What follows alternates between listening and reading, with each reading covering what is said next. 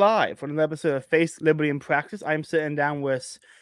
I keep getting. I know your name. I can. I, I keep forgetting how to pronounce it. Can you pronounce your name for me real quick? Yeah, sure. It's it's Brandon Harnish. Brandon. I don't know why. I keep wanting to say like I, keep, I don't know why I say. See, I read Brandon. I know it's Brandon, but if I go to say it, like I go, is it Brandon? Every time. so I'm live with Brandon. He's one of he's one for a uh, county council. We're gonna talk about that. We got a lot of fun. Let me just tweet this link out here. We can get in the chat. So before we get into the real questions, how's your day going? You having a good day? Yeah, yeah. Day's going all right. Uh, the wife's out of town, so I've just been bumming around watching Lord of the Rings extended edition and Nice. um, playing some guitar and just whatever. Just a lazy Saturday. It's raining here in Indiana, so Nice, nice. That's fun. So I know we had we did an episode two days ago, but it was kind of rushed and cut short. So I figured I'd begin with I asked some of the same questions as the last time, so we can kind of go deeper and elaborate more on what was talked about last time because it kind of we were kind of rusting true for the time constraints. So right, right. But uh, let's just open up with um, tell me a little bit about yourself. Who are you? Why are you running? That kind of stuff. Yeah, sure. Uh, well, um, I know I appreciate you having me on again here, Caleb. Uh, we had a chance to talk for about 20, 25 minutes uh, the other day, and it'll be great to um, once just kind of elaborate and, and really be able to have a good a good conversation. So um, uh, I believe the question was, who am I? Well, I'm Brandon Harnish. I'm running for county council um, in Wells County, Indiana. We're up in the Northeast Indiana region, just south of Fort Wayne. Um, I'm two hours northeast of, uh, of Indianapolis. And um, we can get into sort of why I'm running for county council and all that, but um, that's just sort of a basic introduction there, Caleb. Mm. I don't want to ramble. yeah. What about you? Now, now, politically speaking, you are running in GOP. Your handle says paleo, um, paleo libertarian, paleo conservative, kind of paleo and strategy. Let's talk a little bit of an intellectual hi- history here. Yeah, I'm uh, I'm happy with all three of those. Um, it is the paleo strategy, and um, you know, paleo libertarian is a label I'm comfortable with. Paleo conservative, um, it, it- I would I would probably not argue with that label all that much either. Um, I'm not I'm not I don't really like to nitpick over these these ideological labels. I'm I'm comfortable with them. They're fine. I think um, at least most libertarians from the Mises Austrian tradition probably understand um, what a paleo GOP handle, what I'm what I'm getting at when I say that. And uh, so yeah, I joined the Republican Party about 10 months ago. I believe it was last June. So we're um, yeah, around the 10 month mark or so. Um, and I did that uh, because of some local political uh, controversy that was occurring here in the county. We can get into that a little bit more later, but um, yeah, be, being a member of the GOP, just trying to push my county party in a uh, more paleo libertarian or paleo conservative direction. And a part of that um, not necessarily ideological. Um, a part of that is just the ability to govern strongly. Um, you know, I'm not running for council um, to sort of to be a Ron Paul, and, and what I mean by that is um, to just vote no on everything. That might not be a fair characterization of Ron, but um, When you, when, you, when, you, when you- when you're in the federal government that big, that's really all you can do. that's really all you can do, right? So, uh, so I wasn't trying. I, I didn't mean that as a slight. Um, certainly not. He's a he's a hero of mine. Um, but what that means is to to uh, function a little bit more like a Ron DeSantis. So you take active steps to protect your people, to protect their freedom, uh, to protect their liberties, and to make your state or your community, your county, um, a freer place to live. And um, when I when I say freer, I, uh, some people may, "Wh- wh- what does that mean, right? Does that mean drag queen story hour at the library? Uh, no, no, it does not. yeah, good, good to know. Yeah. Mm. Excuse me, that. So I know I asked the last time, but that's for people who might be listening and tuning in for this one because they're going to see two and see the longer one. Just in for the longer one, probably. So why GOP? You know, why not Libertarian Party? Why not Mises Caucus? Why go the GOP route? Sure, sure. So I, I mean, I, I was interested in the the Mises Caucus about a year and a half ago. Um, I, but the, the the the real quick answer is that you know, based on what happened here in the count on the county level, uh, we we had a um, I mean, okay, I'm I'm seeing the uh, the chat here. It means removing the bums from the public library. Yes, actually, it does. and uh, you know, if the public library tries to throw a um, um, I'm not comfortable with a, a public library, a tax funded library um, promoting progressive causes. And if our public library tries to pull a Pride Month celebration, I'm going to have a problem with that. Um, be that as it may. So, why the GOP, right? Okay. So, in my county, um, there is, you know, almost no Democrat Party. Um, in fact, in our race for governor in 2020, um, there were three candidates um, Eric Holcomb, the Republican, Woody Myers, the Libertarian, or excuse me, the Democrat, Woody Myers, and Donald Rainwater, the Libertarian. And Donald Rainwater actually finished second. Hmm. Um, I believe he got 20% of the vote. Um, Woody Myers got approximately 13 or 14% of the vote. And then the Republican received 66% of the vote, uh, which was actually a low number uh, for our county. Probably, if he was a good Republican, he probably would have gotten closer to 80, 75%. Um, so th- there, there really was no option here. I mean, the, the state Libertarian Party reached out to me to see if I would like to um, uh, sort of take up the LP banner again. I started our county Libertarian Party uh, when I was 18, 17, 18 years old back in 2004. And um, I just had no interest in it. Um, and, and, it really just comes down to why do you get involved in politics, Caleb? I'm, I'm, you, you get involved to be effective.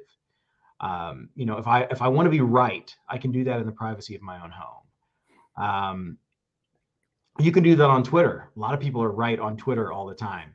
Uh, but if you want to be effective, if you actually want to make your county, your state a freer place, in Indiana, you know, I'm not going to speak too broadly here Mm-hmm. But in Indiana, you have to do that through the Republican Party.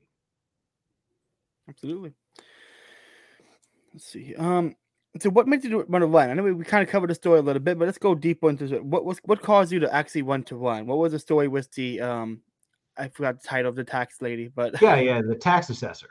Assessor, that's right. it. So so just a real quick primer on this, and I'll sort of start from the end, and I'll say this much: that they were trying to effectively um, levy a backdoor income tax on our property. All right. So as I explain this, just keep that in mind. That what they were trying to do was backdoor income tax. You could call it a wealth tax, a double tax, um, or a triple tax in some cases. Um, you call it a value added tax. And, and here's what I mean by that. So in the state of Indiana, um, you've got a a market value system for property taxation. And what that means is they they look at the market and they say, you know, if you've got a house in a subdivision, Caleb, um, and they're going to assess your home value to determine your property tax um, assessment, right? You're going to pay a percentage of that value. Um, and that percentage can fluctuate, but that's usually based on um, that's a council decision. That's not a um, an assessing decision. The assessor determines the value of your property. And so if you have a home, let's say it's a you're, you're living in a subdivision of 100 homes, what they typically do is they look around and say, okay, what homes sold this past year? And did they sell for a little more? Did they sell for a little less? Eh, eh, and they, they, they trend other they trend your home value based on these other home sales right? Does that make sense? And then that helps them arrive at an opinion of value, right? So that's generally the way it works. If you have a rental property, they can look at your income, right? So they can say, well, you know, you have this, you know, this home, but we're going to we're going to use an income approach to determine the valuation because if you were to sell that home as a as an income generating asset, the, the price would re, would the, the sales price, the value of that would be determined by the income you can generate from that property. And then they can also use construction costs. So if you build a new home, they say, well, you know, what'd you build it for? And that can get you a pretty good approximation of what it would sell for in the market. Because if somebody could build a home for, you know, $200,000, somebody's probably not going to come along and buy the home for $300,000. If they can just go get land and then buy an, a, similar home, right? So, uh, or build a similar home, right? So, okay, um, those are the three approaches. That's why they call it a market value system.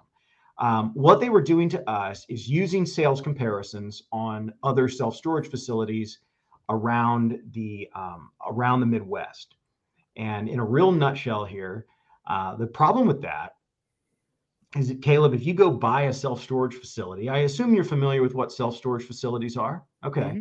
I'll go uh, one today. Okay. Okay. If you go buy one, it's you're going to buy that storage facility for significantly more than what it would cost to build it. Other things being equal, right? So if you were going to build a similar storage facility with similar parts, similar materials, you know, it would it would cost a lot less than it would cost a lot less to build than you would sell it for in the market because in the market it's a full storage facility it's generating revenue they have employees they have a brand it's a proven business. And so we were requesting a cost of construction approach well they wanted to use these sales comparisons mm-hmm. and we're saying wait a minute you know we, we look at the numbers and they're charging us twice what it actually costs to build these things. And we're, we're how are they coming up with this, right? Like historically, adjusted for inflation, the real value, real numbers, we built these things for between 14 and 19 dollars a square foot. And they were trying to charge us over $30 a square foot on these buildings. And when you we asked them like, you know, are you you're looking at these sales comparisons on other storage facilities. Are you reducing you know the value for the business that's taking place at the facility? You know the storage units don't rent themselves. We don't own our customers so we shouldn't pay property taxes on our customers uh, they're not my they're not our slaves. And uh, they would essentially just beg the question. They would say well this is the market value of the facility. And i said no it's the mar- market value of what? Of, of the of the buildings and the property or of the business. So, in addition to the building to the property, so they would just talk in circles. They really didn't know how to respond to that, and um, so again, just trying to move this along. Um, we did get we got the state law changed. Um, we really went all out and we declared war on the assessor. We really did, and it was a it was a part time job for me to fight this battle and I worked with my my state representative and my state senator, and we got we got it done. And um, we were fortunate. There were we worked with the Self Storage Association, so there is a business association that um, works to promote owner interests um, on issues like this, and um, and they were an important player here. And so that that really kind of was what th- pushed me into politics. Um, it, it, when they come for your bank account, when they come for your money then they they try to you know make it harder for you to put food on the table make it harder for you to provide for your family and harder for you to run your business when they go after your money that's the last straw that, at least it was for me and uh, so i joined the party uh, really to put pressure on her to put pressure on my my um, my uh, my state rep and my state senator uh, i attended the county breakfasts every month um, went to fundraisers went to party events and just sort of weaseled my way in, and um, it went really well. Uh, I was I was embraced. People, um, most people tend to to like me. Um, obviously, when you're in this game, you're going to make enemies, and I've made enemies of the assessors, and uh, that's okay. Uh, that's it's a it's a good it's a good place to be. I don't mind making an enemy out of a tax collector. so um, I think that's probably a, a reasonable rundown. Um, if you have any questions, Caleb, feel free to ask. I don't have any questions specifically about um, about that story, but earlier you mentioned your county is mostly Republican. Is that is that correct? It's mostly. Correct. This seems to be a great example of how uh, a lot of libertarians think all Republicans are the same, and this is a great example of like there are distinctions among the Republicans. There are some Republicans that are actually good, and some Republicans that are you know basically just leftist and keeps closing. Oh, um, oh, yeah anything you want to add to the kind of idea that the Republic, they are like, there's a distinction between, or not all Republicans are the same. The distinction between Republicans is people in power. are Just I don't know how to phrase the question better, but yeah, I, I actually I can give you a. You're spot on, Caleb. Absolutely, and I can give you a um, sort of an observation that I made uh, here here in our county. Um, our Republican Party, I believe you can pretty much divvy it up into four ideological groups. and you have you have your establishment Republicans. These are the folks like, um, and, and, this may be true of the whole state because um, we don't have a lot of these, but your establishment Republicans. These are the Eric Holcomb, Mitt Romney, John McCain types. Mm. they gravitate towards Indianapolis. Uh, most of them live in Indianapolis, um, and uh, and in this they they do have a lot of power in this state. And, and then to the right of those people, you have your your Reagan Republicans, and um, the the Reagan Republicans are maybe some of your older, tend to be older Republicans, middle aged boomer Republicans. Um, they do believe in a strong military. They believe in traditional American values, and, and there's some fertile soil there. Um, you know, they they very much they are very receptive to some of the libertarian criticism of the deep state and of the military-industrial um, complex, mm-hmm. and of um, the way the the military is being woked or wokeified or whatever you call it. Um, they're they're receptive to that uh, because of Trump. Mm. Trump really um, pushed the party in a, I think, a good direction. Um, he he red pilled some boomers. That's what he did. Yeah, yeah, no, that's that's right, and and I think he pushed some of those Reagan Republicans a little further to the right and maybe a more populist direction. So th- those are the two elements there in the party. Then you've got another element, and these are the the Ron Paul, Thomas Massie, Rand Paul Republicans, and I put myself right in that category. Um, uh, as a as a paleo libertarian, um, I I look up to um, you know Pat Buchanan is a hero of mine, and, and, some of these other names I've already mentioned. But th- there we have a um, a pretty strong presence in the local party. Hmm. Um, many of us would consider, you know, I don't personally, but many people would call themselves a constitutionalist. Um, I've had some constitutionalists tell me, yeah, taxation is theft. Um, some county some county commissioners believe that, and these are these are people that are are strong uh, at governing. They're actually pretty good at ruling and wielding power. And then to the right of them, and it, this they may not even be to the right, but they, they differ in tactics. So I'm going to summarize here. So you got your establishment Republicans, you've got your Reagan Republicans, or maybe your Trump Republicans. Um, then you've got your Rand Paul, Thomas Massie Republicans. And then you've got what I call the radical right. And um, they differ from me in terms of tactics and strategy. However, their um, their principles, I believe, are very similar, if not identical, to mine, to the Rand Paul, Thomas Massie types. And um, when I say they differ in, in tactics, um, we could get into some of the some of the tactics that they use, but we're so for example, you know, my state representative, my state senator, they're two extremely moderate Republicans, and mm.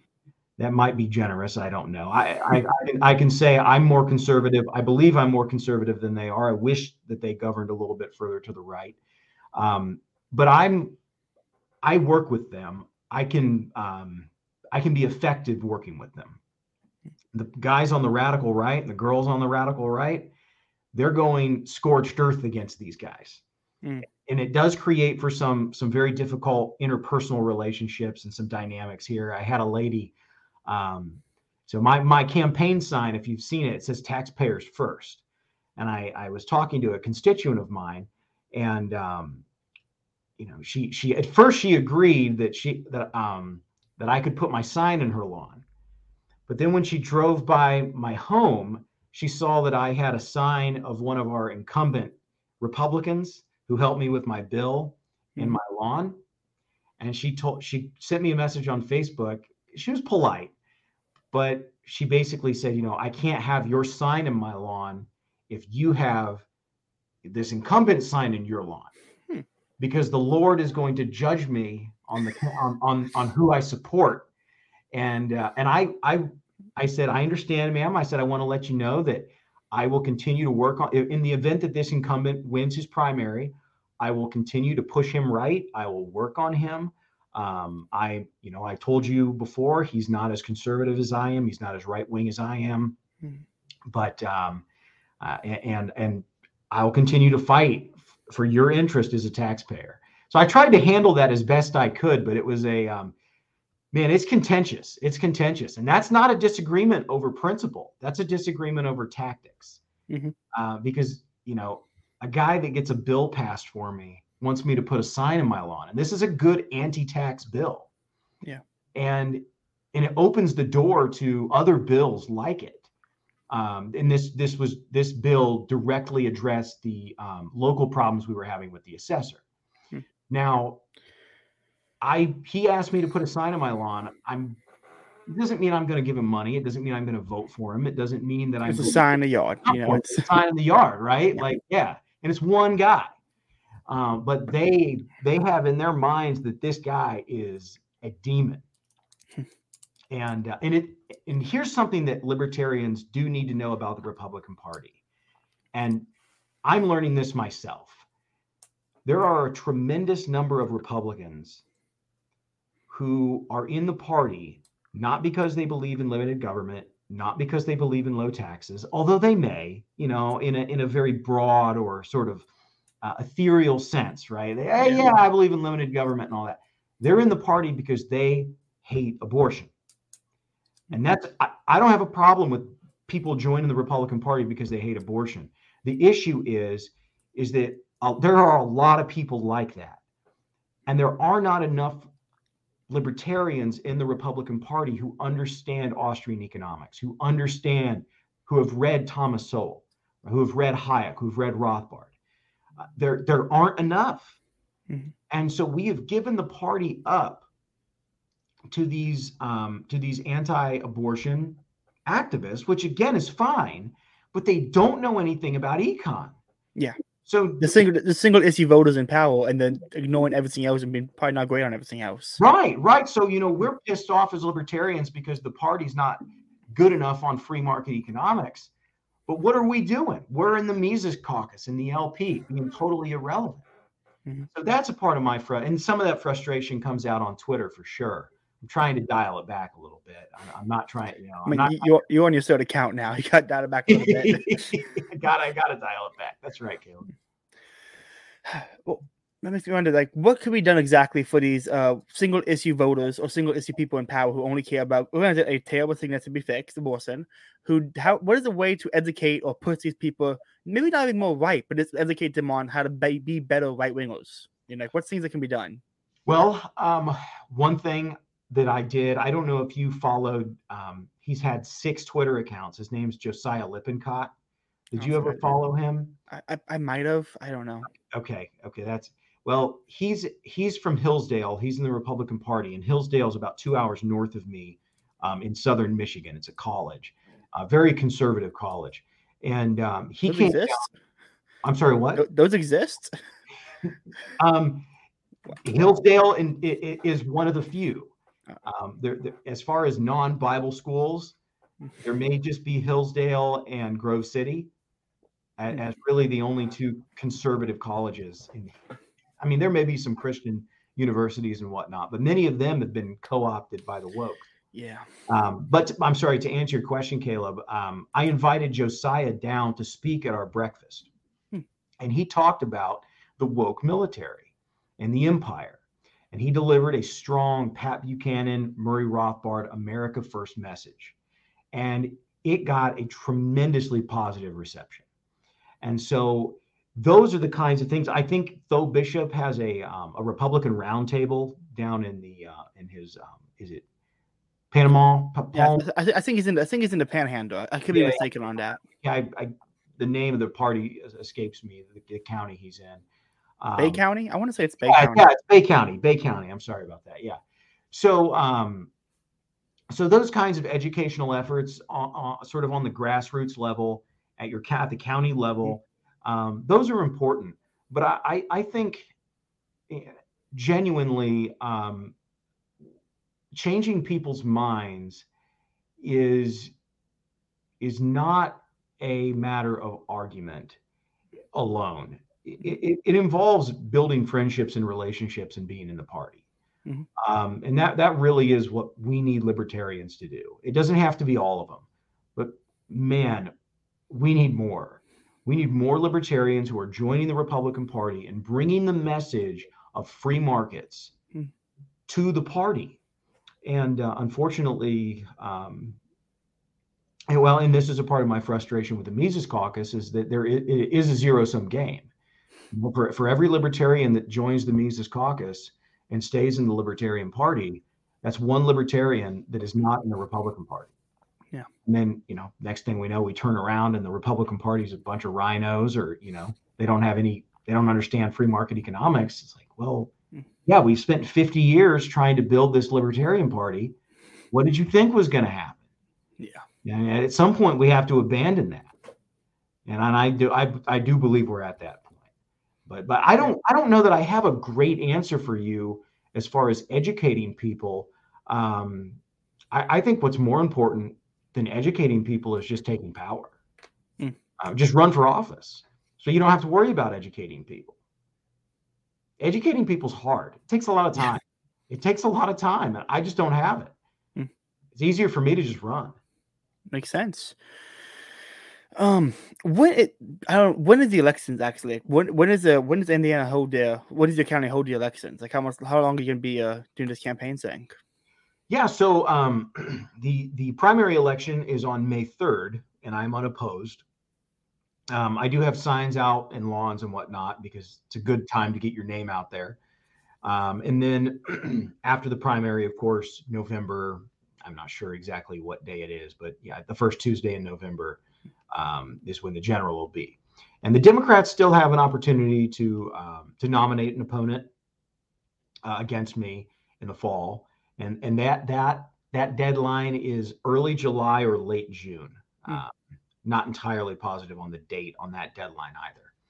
Uh, but but I've just finished my um, my primary uh, fundraising season, and uh, we raised seven thousand six hundred and twelve dollars Nice. and it was uh, it was a really really successful effort. Uh, that that was across 60 donors. So we had a lot of small donors, but we had some some sizable donors as well. Um, I think I wound up getting about, um, like I said, about 60 donations, and I think nine or 10 of those were $500 donors. And um, so really great. Tho Bishop donated. Another fella, I'm going to look his name up because I do want to give him a shout out. Um, I believe his name is Brent. Um, I didn't even know the guy, and he he sent me a really nice donation um, on Twitter. And uh, just bear with me here as I No problem. try to find it.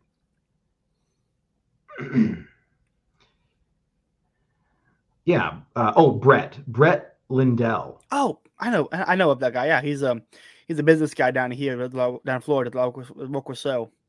Yeah, man. Like, he- he's got a good I'm not, I don't want to violate confidence, so I'm not going to say how much money he sent, but he sent a shocking amount of money for a county council candidate that he's never met in a state that he doesn't live in a county where he doesn't live.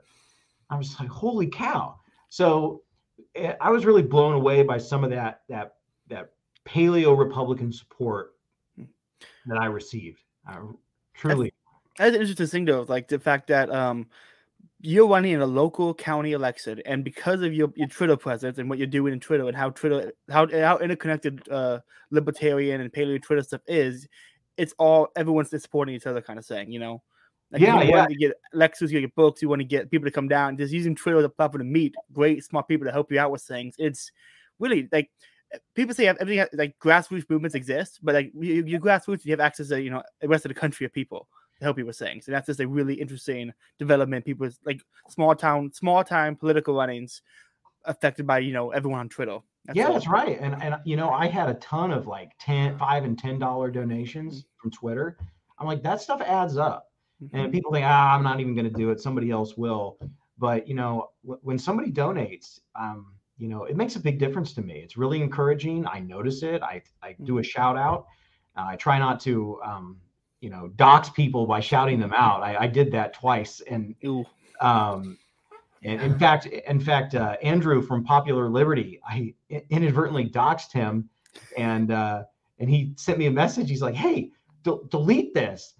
Uh, I thought, Andrew, I didn't know you were trying to be um, anonymous. anonymous. I, I, had- It's so I learned my lesson. I yeah, it's it's some people on Twitter like just semi-anonymous. Like the first thing is public, their faces on, they put pictures of the family, but they keep the last name private. And it's like the semi-anonymous people are the weirdest ones to interact with because you don't know like is that a fake name? So It's- I, from, from now on, I just use the Twitter handle, and I I try not to yeah, you know I, I try not to violate privacy that way. That was Yeah. rookie mistake. Uh, but happens to all of but you, you mentioned all the grassroots support, Caleb, and that that's spot on. And boy, isn't it a breath of fresh air that instead of arguing with each other all the time, you know, in this in this particular instance, we're actually building towards something. And I, I'm sure that's what I mean. I, I again, I'm not trying to to throw shade. So you know, that's got to be a part of what makes the Mises Caucus so attractive. It's like, holy cow, we're actually doing something for once. Mhm. And so, and I don't, so I don't want to just be over here, you know, throwing darts at people or whatever. I don't know what the, the idiom is, but I don't want to just be an ass. Um, so because I know the feeling, like, all right, finally, we're we're we've been we have all the ideas. Um, you know, we've we've debated, we've read, we've written, you know, we've done our work. Um, but now I'm 35. I'm going to be 36 in a couple of weeks here. Hmm. And I think it's time for action. You know, I spend most of my life reading books and and thinking. Um, so now it's time to do something, and I'm looking forward to it. I mean, once I'm on council, I I intend to um, really pull back the curtain for my Twitter followers. If if I'm still on Twitter, who knows how many accounts I'll have by then? But um, you know, I, I really want to pull back the curtain and help people understand. Um, like, here's how to be effective on a county level because you know most of us understand like hey if we want to run for office if you know if, if i were running for congress i would know exactly what i want to do. Mhm. when you're running for county office that's a little that's a little more tricky. Yeah, Bec- because at the end of the day you can't just vote no on everything because you know you got to run the county. Mhm. like unless you can privatize you know various um, services that the county provides which in many and for a rural community like mine is probably not an option um, i mean we we have trouble finding garbage pickup i think we had one bidder at the city level this year. And um, and so you know the privatization model just especially when you have a financial system like we do and, and a monetary system like we do with, that drains and pulls resources away from rural communities Mhm. the, the, the local government can actually be an institution that keeps resources in the county. And uh, and that's a that's a difficult pill for me to swallow so you know like if you've got just for example you know with tax abatements and and tax incentives and things like this you know it, it's not black or white um, because the last thing i want to do is um, is put my county and my city in a position where i'm following principle and i'm destroying the county while i do it Yeah. and i'm not going to do that yeah. Well, that's that's good to hear. That's it's good to hear. Um, because I'm ignorant on local pol- local political since uh positions. What does what exactly is a county council and what are they what are they responsible for? What is like what's like explain like on five? What is a county council position? Because that's Great question. So let me let me start by telling you what a county commissioner is. Hmm. And a county commissioner is basically like a mayor for the county. Hmm. And in our county, uh, we have three of them. Uh, it's a little odd because typically, you know, your executive position, the, the commission is an executive branch uh, of government, and um, typically you only have one elected official in an executive branch: you know, the president, the governor, the mayor. But the county commission has three and they basically steer the ship.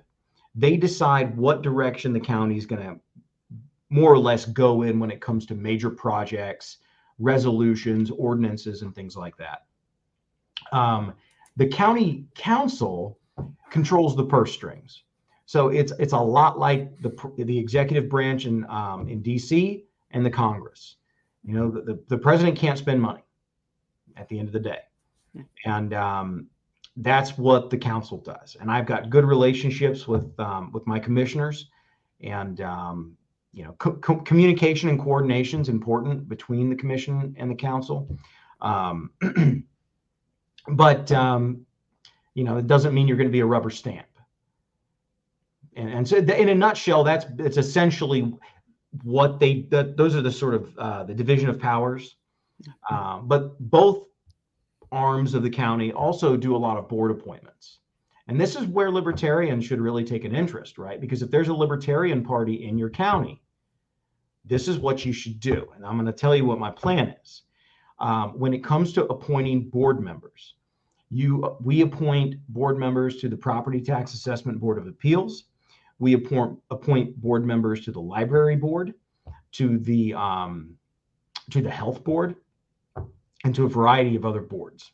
I've got the list somewhere. I'm, I'm not exactly sure what other boards there are um, drainage boards, sewer, all kinds of boards and stuff. I want to appoint libertarians to those boards because there are rules that board appointees have to be bipartisan. I'm not going to vote for a single Democrat to be on any board. I'll vote for Republicans and I'll vote for libertarians. And I've already reached out to the Libertarian Party chair in my county, said, hey, get your list ready, get your people together. I'm telling you now, because when those board appointments come up, when I'm in office, I need to be ahead of the game. We can't be scrambling. We need to have them ready to go. So start recruiting people now. And that's a wonderful strategy. Yeah. Uh, a bunch of opponents in the county, just the only people uh, involved are libertarians and Republicans. Yeah, yeah. God, that sounds beautiful. We've already started too. Um, there, there was a a local Nazi, health Nazi, um, that got my the, the, the barbecue joint next to me shut down for violating the mask mandate. Ugh. Shut it down, and um, we behind the scenes uh, effectively declared war on this guy. I wasn't as involved because I was fighting my battle with the assessor. Mm-hmm. Um, but a few months ago, when the new board appointments were coming up, um, we got a, um, a libertarian doctor appointed to the board, and this one corrupt health official, we kicked him off. And they came back. There was there's some establishment Republicans and this board member came back and said, "Well, you can't appoint this other fella, this doctor, because he's a Republican. It's got to be bipartisan." and it's like, ah, he's. He's a libertarian and they were awesome. They were furious. They were demanding documentation that he was a libertarian. They wanted the Libertarian Party to, to sign off and prove it, and they did. Yeah, we did. I think we is, um, libertarians approved it. And, and so I'm gonna have to clip that entire bit for a separate like this is so on my account now. That is an absolutely amazing. Like that is I love yeah. that so much. yeah, and we've done this on the PTABOA as well. Um, now, we didn't have to use the libertarian thing, but we've got a very libertarian minded guy. I say the PTABOA, the Property Tax Assessment Board of Appeals. Mm. We've got a very libertarian minded guy, um, a real Ron DeSantis kind of Republican who's not afraid to take action. And he's got a lot of libertarian sentiment. And, and um, he will deliver um, favorable tax assessments, fair. Um, I mean, this isn't a corrupt game or anything like that but he's not going to rubber stamp the assessor is the point you have to have, you have to give taxpayers a fair chance to win in that effectively what is a court um, and so we've done that with the property tax assessment board of appeals we call it the PTABOA and um, we're just stacking the deck against um, our enemies is really the is really the point here so yeah no the, whether it's libertarian or republican you can you put the right people in the right positions man you can change a county real quick. Absolutely. Wow. It's...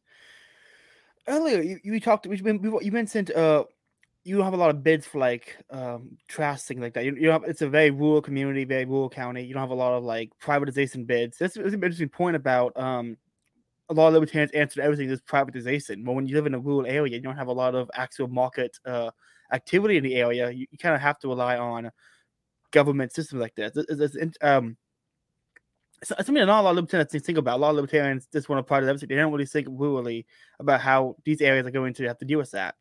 Mm-hmm. Um, I really don't have any question about that, but is there anything like is there any uh, example or more elaborate you can give about like a rural community like that, how that kind of works uh, locally? Um, so if I if I'm understanding your question here, really, what we what we face here at least on the city on the city level. This was a trash pickup's a city issue. Mm, oh. Um, at least I believe it is. I Hmm. there's so much to learn. Uh, so Yeah. so I at least in this case it was a it was a city issue because um because I live in the city limits. Um and one of our bidders dropped off. And so we wound up having to go with the one company that was going to give us a bid and they wanted to do every other week recycling pickup. Like every other week recycling. How am I supposed to keep track of which week I'm on? Like, oh, I'm on week A. I, I'm not going to remember that. I don't, I don't write it down. So I just don't recycle anymore. But the recycling was nice because it just basically allowed you to put more trash in your trash can, right? And that's that's the whole Yeah. point of recycling. Um, so now, you know, I I share a dumpster with that barbecue joint, and I give him a break on storage rent. Um, but to kind of circle back to your point here about privatization, and you know, it's it, it really is a matter of um, you, you you know on the county level you just have to accept the fact that you're going to be a minarchist. Uh, unless unless you can really um, blaze a new trail um, when it comes to privatization and providing services for a lower cost and, and you're getting better quality um, you may just have to be a govern as a minarchist and, and that's okay i mean Yeah. like we I, i'd rather have minarchists in power than progressives and Absolutely. this is this is not a, a philosophy classroom here. If you have to govern as a minarchist, fine, do it. I'm okay with that. Um, and uh, and that's that's that's kind of the but that's kind of the conundrum. And then I mentioned earlier, um, you know, our financial and monetary systems really just strip mine rural communities of resources. And you you drive around. Um, so you know, we're I live in the county seat, so the courthouse is just 2 Mhm. minutes away from me. Um, but you drive around to small communities on the outskirts of uh, of Bluffton, where I live, and um, there are a lot a lot of communities where you know they don't even have a post office anymore. Right? The, the post office building's still there, but it's been closed for 40 years, or 30 years, or 20 years, or whatever. Yeah, I've seen places like that. I'm a surveyor. and I go to a lot of like far out uh, outskirts of, of counties, and I see stuff like there's a post office, there's a fire department, and they're unmanned, and no one's there because there's no way to pay for it. Right. And and this is a you know I believe this is a direct result of you know inflation in our in our monetary system. Mm. Um, don't ask me to deliver a paper on it, but uh, that's that's what it seems like. And um, and so understanding the role of the county government, like when it when it comes to like internal improvement projects, whether it's like improving the downtown or you know sidewalks or some or parks or something like this, you know, I'm not, you know, in a vacuum, I'm not in favor of those projects. However, if it requires um, county spending to attract um, development because you have to fight against you're constantly having to fight against the fact that all of these resources are flowing towards mega cities or, or more urban environments. Uh, that may just be a bitter pill you have to swallow. Okay and i'm not i'm not saying that that's what it's going to be. I don't know. Mhm. um, but i am that is on my radar so is something i'm just going to have to contend with um, you know it's it's not easy it really isn't um, I, I don't have. I, I wish I. I wish I had a great answer on that. Um, tax politics. There isn't always good answers. right, right. Tax abatements are something I'm not really comfortable with. Mm. Um, you know, you know, if if a if an industry comes in and you know they're going to tear down an old factory and put up a, a, a nice area, like okay, I could I could see a tax abatement, but but if you're just coming in and you're putting in solar panels or some crap like that, like no, you're already getting all this money from the feds.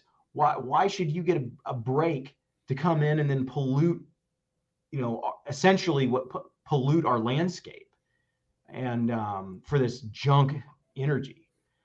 So those are some of the those are some of the issues, the tricky issues that you can run into as a as a county council person.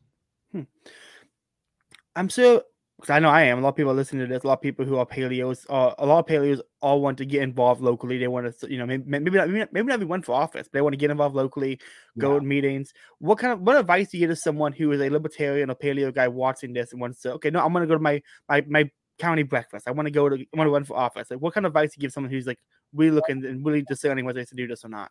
Well, yeah, I'm glad you asked this question, Caleb. This is a really great question, and I'm glad you prefaced it by saying, you know, they may not want to run for office, and that's that's exactly right. Running for office is not for everybody, and it's and and for the people for whom it is the right thing, it may not be the right thing now, or you may just do one term and then you move on. So so there's you know I don't want to be black and white here. I want to. This is a this is a big tent. It's a big problem and we need as many libertarians as we can, even if that's just going to the county breakfast or going to the fundraisers or you know going and being an observer in your city or your county council. Those things all matter. Um, and and and having a Twitter account that that sort of disperses this information that matters too.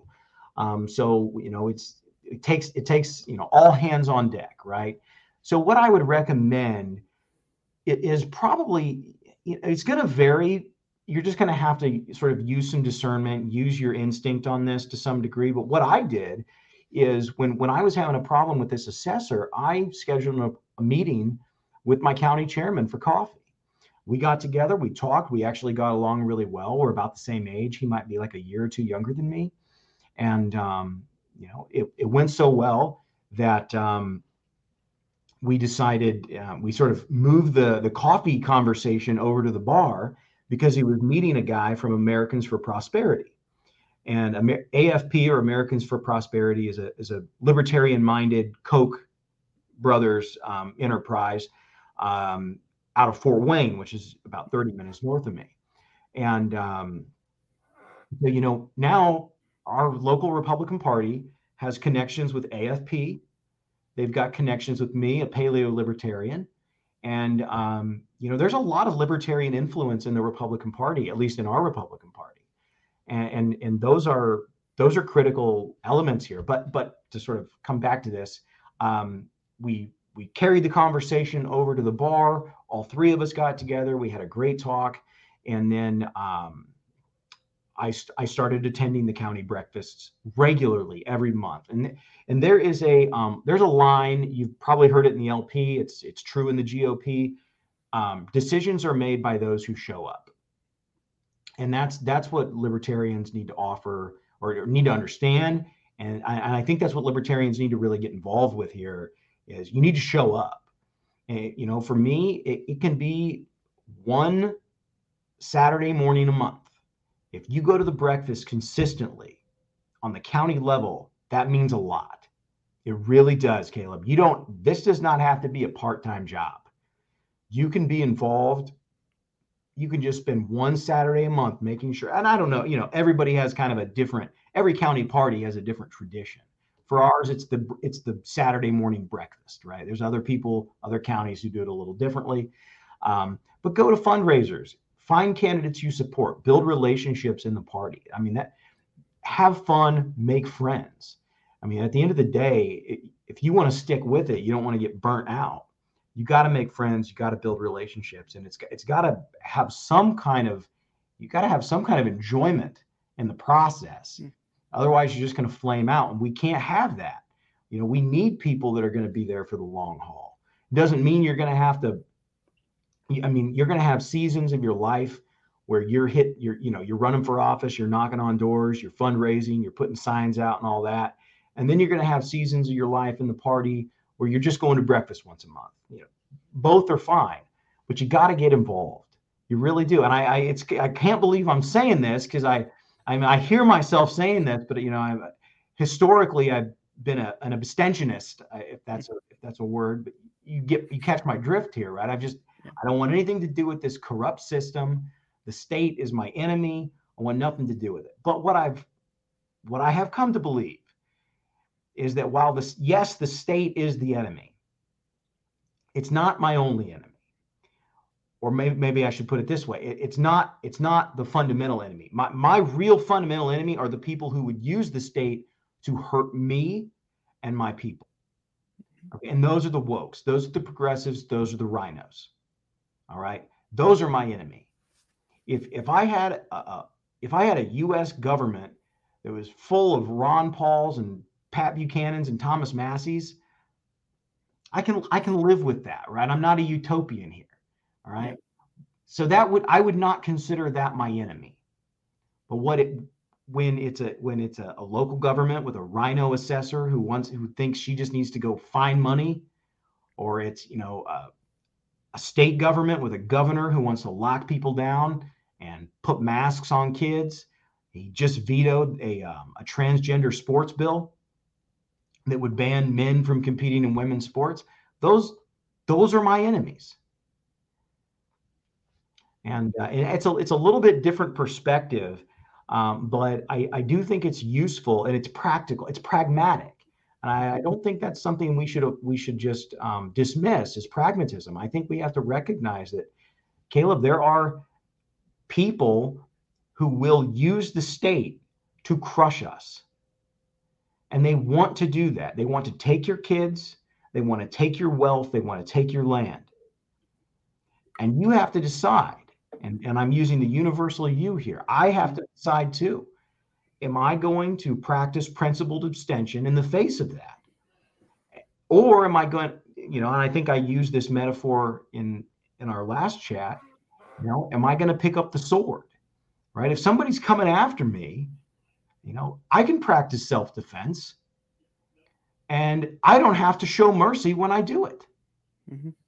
And that that's really the approach right now, Caleb. What are your thoughts on that? I, I would, I mean, I've been answering a lot of questions, but I, I'd turn that back to you. Where are you on this invo- political involvement question? Uh, I'm on 100% agreement. Uh, understand the state has a a, a constant. I how about this? Going from the state is a eternal threat to understand the state is a constant tool that is being used to oppress you and understand that it's simply a gun that can be wielded by anyone is a, a level of maturity a lot of libertarians eventually go through until it, when they go through it too late. Um, and it, it's really it's a level of like okay, the state's going to be around in my I'm, the states unless major collapse happens, the state's going to be around in my lifetime.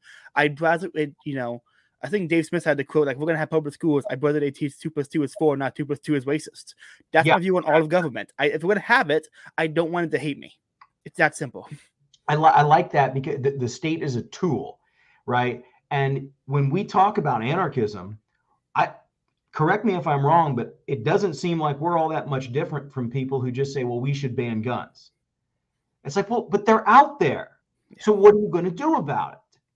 All right. Yeah you you want to make sure that the good people are equipped to defend themselves from the bad people all right mm-hmm. and i don't you know and if i'm this is sort of a, a, thought exercise here so if somebody wants to chime in they're welcome to but i don't see the state as being fundamentally different from that you know, the state is a, is a dangerous weapon mm-hmm. and um, it you know if, if it didn't have nasty people in it mm-hmm. trying to destroy us I mean, if you had a, st- a government full of Murray Rothbards, it would be harmless. Yeah.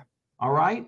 It, it, there, there might be like a a user fee on gas to pave roads, maybe in areas where you can't privatize it, right? Yeah, like absolutely. That's the difference. That's the that's a tool. Mm-hmm. The, the problem is libertarians view the state as one gigantic gun that can get rid of instead of thousands of little guns all aimed at each other. They you know, view every, it as one gigantic gun. So, yeah, they, they, they view the state as one gigantic organ, one gigantic gun. And in reality, it's multiple counties, multiple districts, multiple local governments. Right, they're right. all against it's, it's, multiple guns. They view it as one gigantic. You, you, you get rid of one gun. That's easy. Getting rid of all these guns, you can't do. And these guns all have authority and power, and there are tools that can be used. Yeah, I mean, who do you want to have the gun? Do you do you, do you want your you know do you want the the robber to have the gun, or do you want a, a citizen hero who's going to shoot the robber to have the gun because somebody's going to have the gun. Yeah. Okay and and like i don't is anarchism the gun-free school zone of libertarianism? I don't know.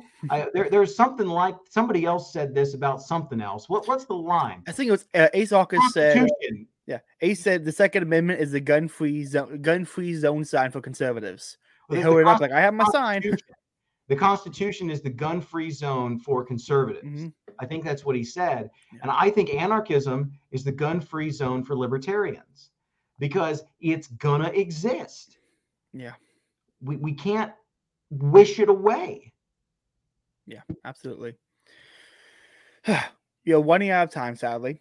Yeah. Uh, if you could, I have two more questions before we wrap this up. Mhm. One, uh, you mentioned some great people, Pat Buchanan, Murray Rothbard, Ron Paul.